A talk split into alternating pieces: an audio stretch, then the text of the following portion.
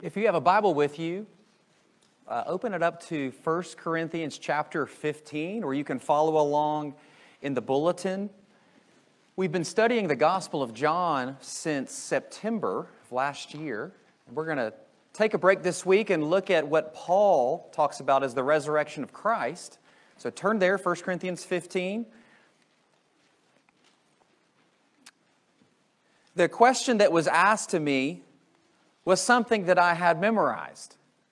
But at that moment, it was on the tip of my tongue. Everyone was looking at me. Come on, you know this, you know this. The question was this Who was John the Baptist's mother? I'm in seminary and I'm looking around, and everyone is looking at me like I'm supposed to know this. But I didn't know it. I didn't know the answer, but I should have. And then at the end, my professor says, What is the name of the woman that you just married? oh, yeah, her name is Elizabeth. I know that's a small thing, but at that moment, I felt really silly. I felt like I should know the answer, but I didn't. I wonder as we think about the topic of Easter, as we think about Christianity, as we think about the resurrection, if many of us here today are wondering, like, I know I'm supposed to know the answer and like why this is a big deal, and, and maybe it has something to do with Easter eggs and Easter egg hunts, and you know, I don't know, Jesus, but I'm, I kind of feel silly not knowing the answer. I don't know. I want you to know that we're really, really glad you're here. And we hope that you keep coming back because you're always welcome here in this letter that Paul is writing to a, a real church in a, in a city called Corinth, Paul is writing this letter to a group of people who, um, this letter is only 20 years after the life of Jesus. People would have heard of Jesus. Maybe some of those eyewitnesses would have still been around. Keep that in mind. But secondly, the guy that wrote, wrote this letter to the little church in Corinth, he was no friend of Christianity. He was actually trying to snuff out Christianity. And then Jesus met him and everything changed. Keep those two features in the back of your mind as we consider 1 Corinthians chapter 15. I'm going to begin in verse 15. Excuse me, verse 16. Verse 16. For if the dead are not raised, not even Christ has been raised. And if Christ has not been raised, your faith is futile, and you are still in your sins. Then those also who have fallen asleep in Christ have perished. If in Christ we have hope in this life only, we are of all people most to be pitied. But in fact, Christ has been raised from the dead, the first fruits of those who have fallen asleep. For as by a man came death, by a man has come also the resurrection of the dead. For as in Adam all die, so also in Christ shall all be made alive. But each in his own order Christ the firstfruits, then at his coming, those who belong to Christ. Then comes the end when he delivers the kingdom to God the Father after destroying every rule and every authority and power. For he must reign until he has put all his enemies under his feet. The last enemy to be destroyed is death. Will you please pray with me?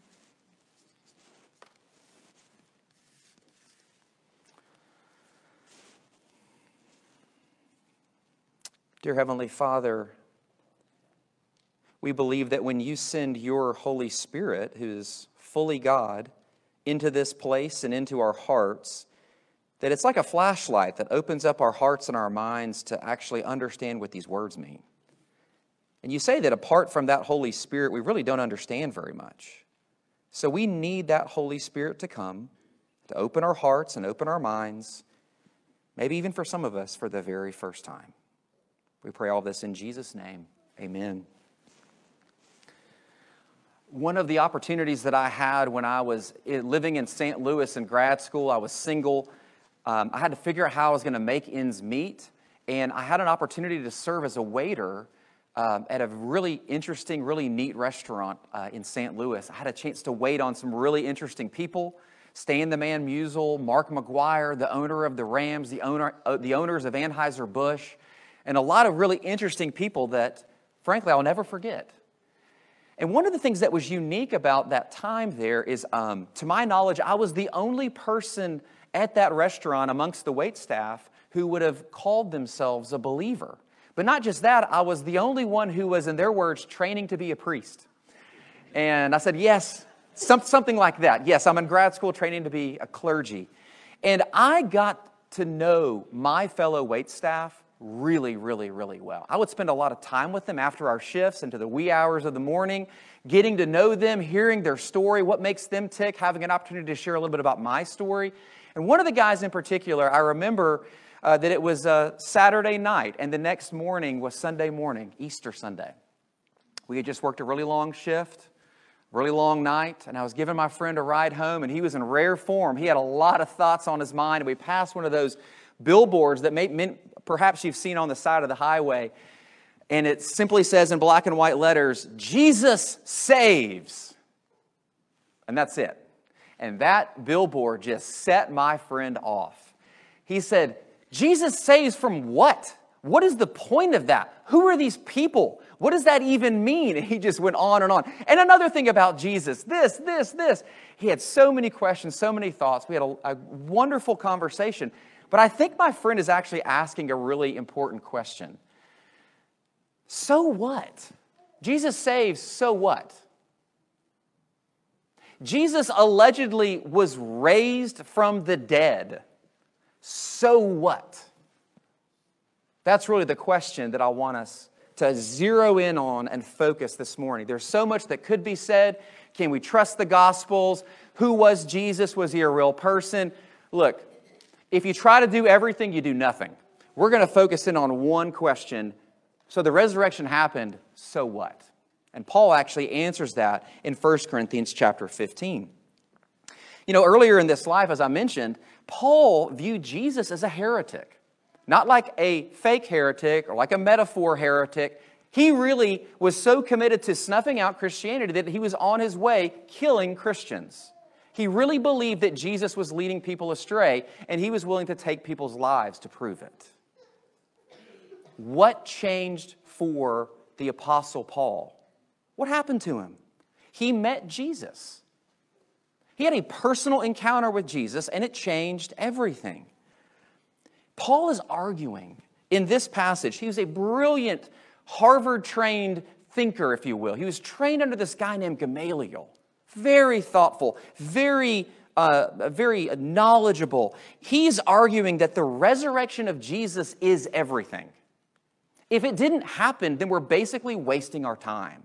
He argues it's the whole thing.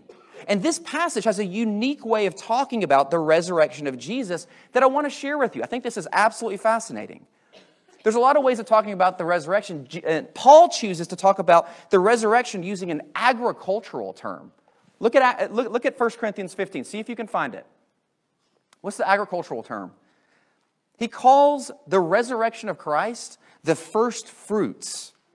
Now, what in the world is first fruits, Justin? What are you talking about? It's actually an Old Testament term. You find it in Exodus 23, Leviticus 23, Deuteronomy 18, uh, Nehemiah chapter 10. My point is, it's all over the place. It's not a one off deal. It's all over the Old Testament. It was a special feast. And there's this book in the um, Old Testament, it's the fifth book of what's called the Torah, called Deuteronomy. Think about Deuteronomy as like a summary book to remind God's people as they're going into the promised land hey, don't forget this stuff. This stuff is really important about who God is and who you are. Here's the summary. Here's a review of who God is. Here's a review of his promises in case you forget. So if you ever read Deuteronomy and Exodus, and you're going to be like, these things are totally the same, like they're talking about the same thing. Exactly. Deuteronomy is a review. In Deuteronomy 26, God gives instructions, a review for his people about when they enter into the promised land. He says this When you have your land, then here's what I want you to do I want you to take the first fruits of your crops, not metaphorical crops, but real crops that grow in the ground. Bring your grapes, bring your olives, bring whatever you have, your grain, and then come into the temple, present them to the priest, and declare, I'm in the promised land. Okay, that's weird, Justin. Why are you talking about this? Why would God demand that? And what in the world does it have to do with Jesus? Why would fruits be a way to explain the resurrection? It's because here's, here's the first point for those who are note, note takers first fruits are evidences. First fruits are evidences. Imagine standing before that priest. You finally arrived in the promised land. You have your basket full of tons of grapes and olives. What becomes tangible to you at that moment as you're standing before the priest? Well, because you know the Old Testament really well, you're like, I remember that promise that God made to Abram a really long time ago in Genesis chapter 12. He said, I'm going to make a nation of you, I'm going to give you lots and lots and lots of people, and I'm going to give you a land. I'm going to provide for you. So then Abraham has a, has a child named Isaac. Is, is now going to be the time? We're going to get our land? Nope.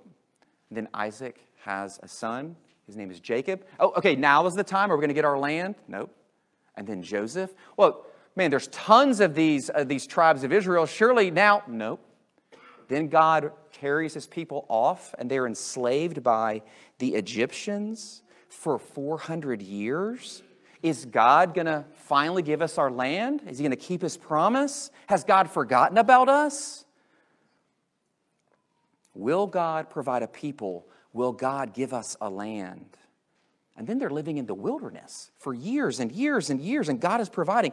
What becomes palpable? What becomes real? What becomes reality and genuineness at that moment as you're standing before the priest with your basket full of olives and full of grapes? Holy cow. God has actually kept his word. He didn't forget about us. Look in this basket. We're here. We're in the promised land. When God makes a promise, he keeps it. It becomes true. You can take it to the bank. How true is this promise keeping God? Put your hands in this basket. Smell the grapes. Taste the grapes. The fruit is an evidence. It's not wishful thinking. It's not a metaphor. It's not a figure of speech. He keeps his word. Now look over at 1 Corinthians chapter 15, which is the passage that we're really looking at. The Bible pushes you and it pushes me not to wishful thinking metaphorical ideas about religion, but it pushes us to realism. Listen to verse 15 through 19 or 16 through 19 again. For if the dead are not raised, not even Christ has been raised. And if Christ has not been raised, your faith is futile and you are still in your sins. Then those also who have fallen asleep in Christ have perished. If in Christ we have hope in this life only, we are of all people most to be pitied. Did you catch what Paul's saying? You should be pitied if Jesus did not actually physically arise from the dead. You're actually misrepresenting God, verse 15, if this is not true. That doesn't sound like wishful thinking. If you're thinking about Christianity, you've got to see evidences are a critical reality. Are we believing in a fairy tale about a resurrected man? Either Jesus is divine or he is not. You see on the cover of, the, of your bulletin, there's a, a quote by a really thoughtful pastor in New York City named Timothy Keller. And I think he sums it up well in his book, Reason for God, which I would commend to you. He says, If Jesus rose from the dead, then you have to accept all that he said. If he didn't rise from the dead, then why worry about any of what he said? The issue on which everything hangs is not whether or not you like his teaching, but whether or not he rose from the dead. I think that's a significant idea, and a way of thinking about this. If the resurrection never happened, then the whole thing falls apart. But then look at verse 20 in 1 Corinthians 15. But he has been raised. How does Paul know that Jesus was raised from the dead? How does he know that? Well, if you have your device with you or if you have your uh, uh scriptures with you, look earlier in chapter 15. Look at this for, for a second. Verse 3. Listen to what, how Paul builds his argument. For I deliver to you as of first importance what I also received that Christ died for our sins in accordance with the Scriptures, that he was buried, that he was raised on the third day in accordance with the Scriptures, and that he appeared to Cephas, which that's another term for Peter, and then he appeared to the 12 disciples, and then he appeared to, catch this, more than 500 brothers at one time, most of whom are still alive. Remember, 20 year gap between 1 Corinthians and the life of Christ, though some have fallen asleep. And then he appeared to James, then to all the apostles. Last of all, as to one time untimely born, he appeared also to me. That's the apostle Paul. For I am the least of the apostles, unworthy to be called an apostle, because I persecuted the church of God. Did you catch the evidences that Paul is saying? In accordance with the scriptures, the Old Testament scriptures, he appeared to 500 brothers, including Peter, including the 12 disciples, including James. So, what is Paul saying about Jesus and the first fruits of the resurrection? Evidences matter. And it's always been the case of God keeping his promises. It's not wishful thinking, it's not a figure of speech. It's that when God says that you can trust his word, you can take it all the way to the bank.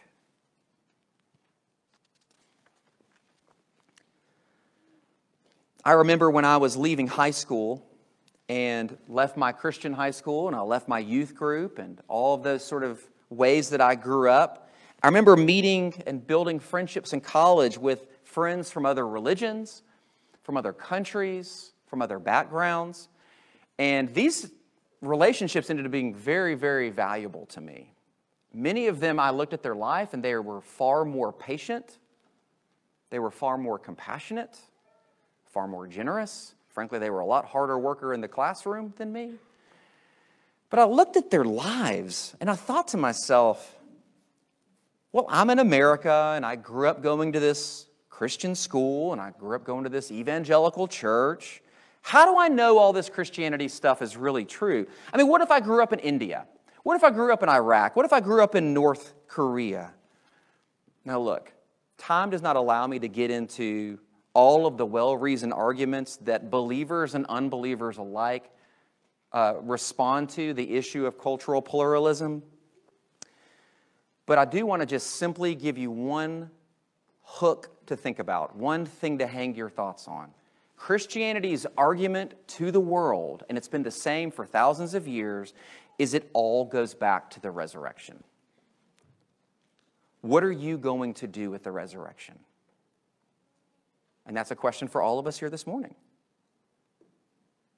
In a letter 20 years later than the life of Christ, Paul is saying, the most unlikely author you can imagine, hey, they found the body of Jesus. You know, there's a lot of National Geographic movies, you know, where did the body of Jesus go?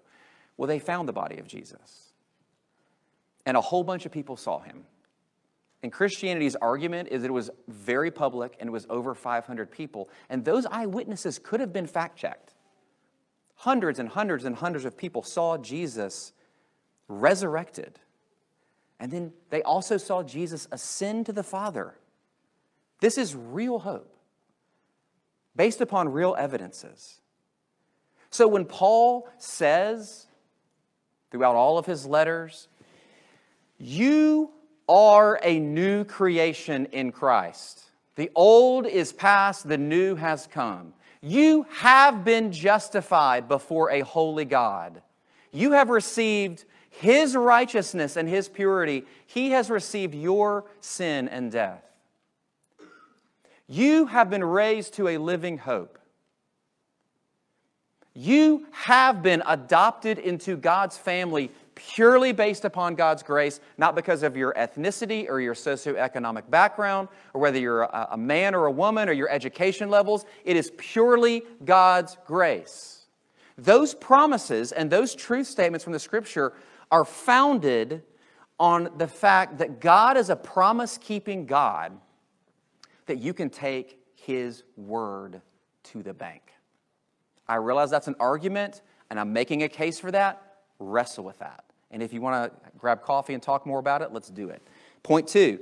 Don't worry, there's only two points this time. Everybody, sigh of relief. Justin, look at the time. Only two points today. First fruits are also just the beginning. So, first fruits are evidences, not wishful thinking, but also first fruits are just the beginning. As the idea, uh, the, the concept is developed, a first fruit is the beginning of the harvest that you dedicate to God, but it's like a foreshadowing. It's like a trailer in the movie theater of, but look what's coming. There's a harvest coming, and this is just the beginning. First fruits are just the beginning. Let's go back to our, our guy in the temple in Deuteronomy 26. He's, he's landed in the promised land. He's got his basket full of all kinds of grapes and olives and all kinds of good stuff. His family is in tow. Was this guy the only guy in line that day? That's a stupid question, Justin. Why are you asking that? No, you, you got to think about that. Thousands of people were in line with him. Those promises weren't just for him and his family. Thousands and thousands of people entered the promised land. Lots of people standing in line with their figs and their grapes, dedicating them to the God and saying, Look, God made good on his promise. He came through in the clutch. It wasn't just a bunch of idle talk, a bunch of pie in the sky junk. It's real. What is this showing us?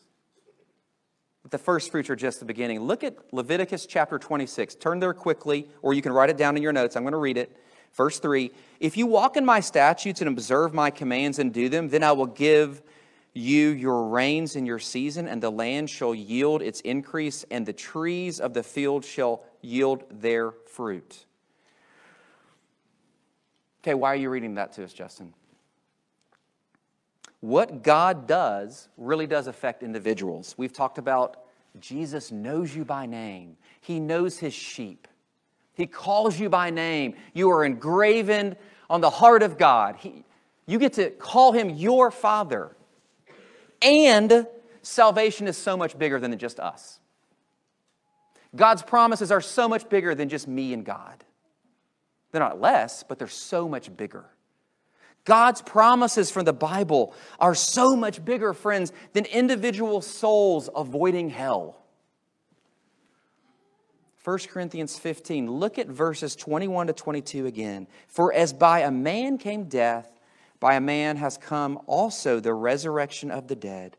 For as in Adam all die, so also in Christ shall all be made alive. What is he saying? Hey, church in Lexington. Hey, church in Corinth. Look at your Bible and go all the way back to the very beginning when there was this guy named Adam in Genesis, as well as 1 Corinthians and Jesus' words, treat Adam as a real human being, a historic figure, not a metaphor, not a figure of speech. And Paul says to the church in Corinth, think back to Adam and the disobedience that was the result of his life. We're talking death on every level. When Adam disobeyed, everything died, everything started falling apart. Disintegration on every level God, man, family, relationships, everything. But before that, the world was paradise. All over the world, there was this, this term called shalom or peace. Now, shalom, I love the band The Eagles, but when you think about shalom, don't think about the song Peaceful, Easy Feelings. Biblical peace is not just about peaceful feelings. But also, I don't want you to simply think about a ceasefire and the absence of war, which would be a great thing. But the biblical idea of shalom is so much bigger than that. Think about it as this the way things ought to be on every level. When Adam sinned, he ruined everything for everyone. No more shalom. Everything started falling apart death, disease, decay, war, famine, abuse, you name it. And some of you are thinking, hey, hey, hey, preacher dude, Last time I checked, I didn't vote for Adam to represent me. Well, this, this is where our American individualism can actually blind us from taking the Bible on its own terms. This is a tough one. Paul does not persuade us to this point, he simply states it as a fact. Adam is humanity's representative. And that's really bad news because he messed up everything for all of us, and this is the world that we're living in. It's a royal mess. But you know, there's also good news. If you look at verses 23 through 26, The resurrection of Christ is the first fruits. God has kept his word. You can take him at his word. But is that good news simply that Jesus came so you don't have to go to hell? I hope there's more to that. Is the good news simply that you're forgiven and you're pure and that you're righteous before God? Yes, that's true. You were getting closer, but it's so much bigger. That's still too narrowly focused on ourselves. Friends, look at our world. I mean, when we walk into this room, please don't check your brain at the door and check your problems at the door. We have a harsh and brutal and devastating world that all of us are living in.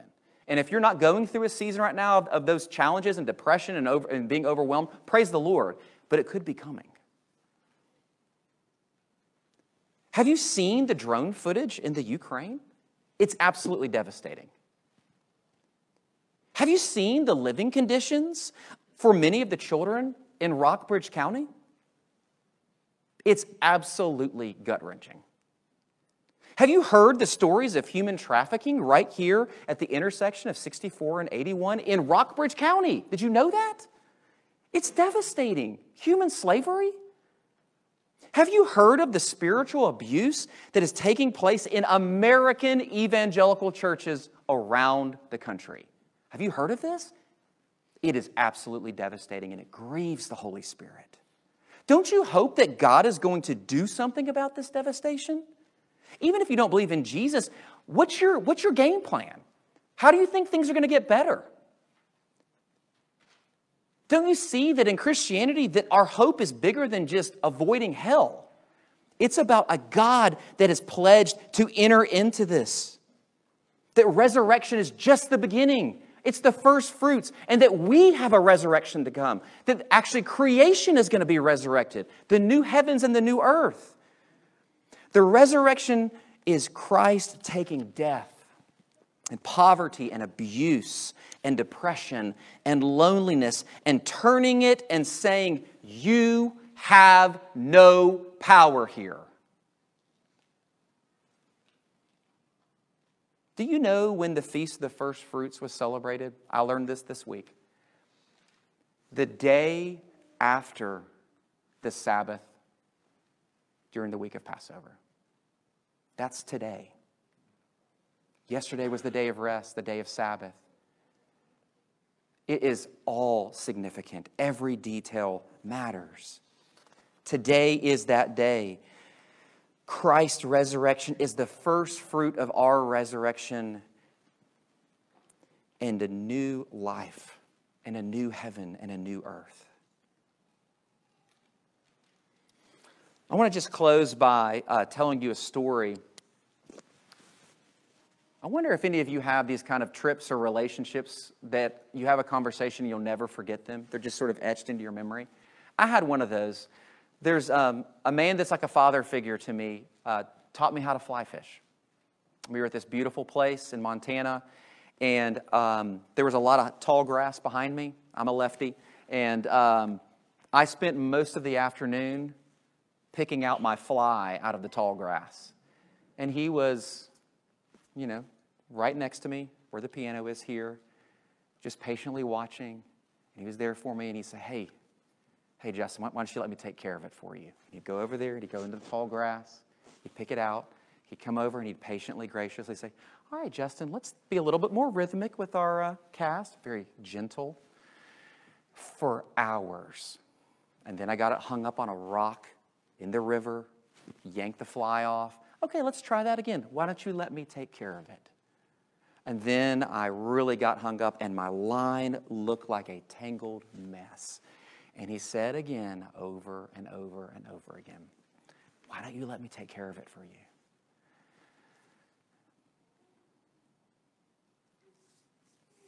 This morning,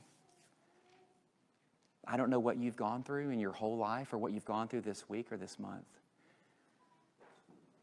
But Jesus comes to you and he simply gives you the invitation Will you just let me take care of it? The financial burdens, the spiritual burdens, the hurt, the loneliness, the questions that you have, the fear of being known, the challenges intellectually, what's happened to you, what you've done to others, He simply is coming to you and he says, Will you let me take care of it? But you have to come with open hands. You have to hand it over. And I know for some of you here, you're like, I'm a Christian, but just like four or five times I had to keep handing Bowman my line, that's kind of the Christian life, is continuing to surrender our lives to Him and the messes that we've made. And He is inviting you today will you let me take care of it for you?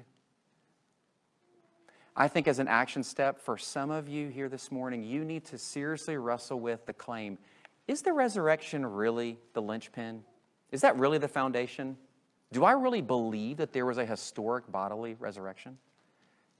Maybe that's the next action step. Maybe you need to pick up a book by Tim Keller called Making Sense of God or Reason for God and commit to reading it and to really studying it because Christianity is built on that foundation. Others of you here this morning, you are in town and maybe you have a church home in DC or Waynesboro or wherever you live, but I want to invite you as a minister of the gospel. Are you known there? Are you willing to plug in and actually enter into a journey at that church wherever you live and allow yourself to be known? Jump into community. Others of you here, you are from Rockbridge County and you don't have a church home. We would be honored for you to join us on this journey, wherever you are with your questions and your doubts.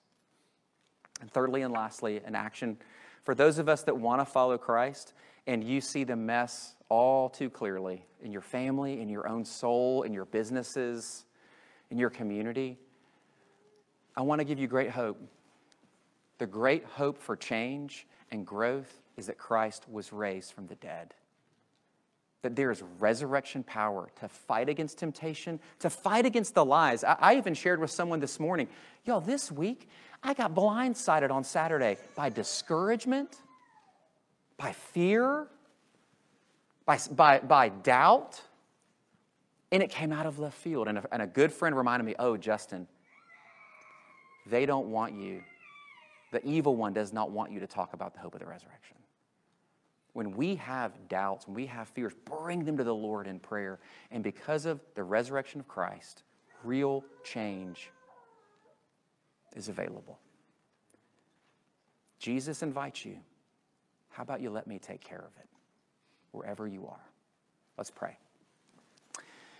Dear Heavenly Father, we thank you so much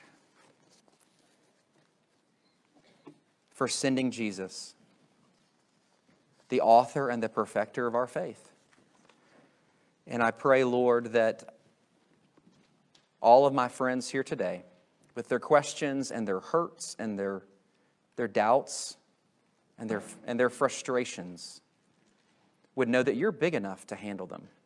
That we would not hide in entertainment and busyness and work, but that we would slow down and let you take care of us. Thank you. In Jesus' name, amen.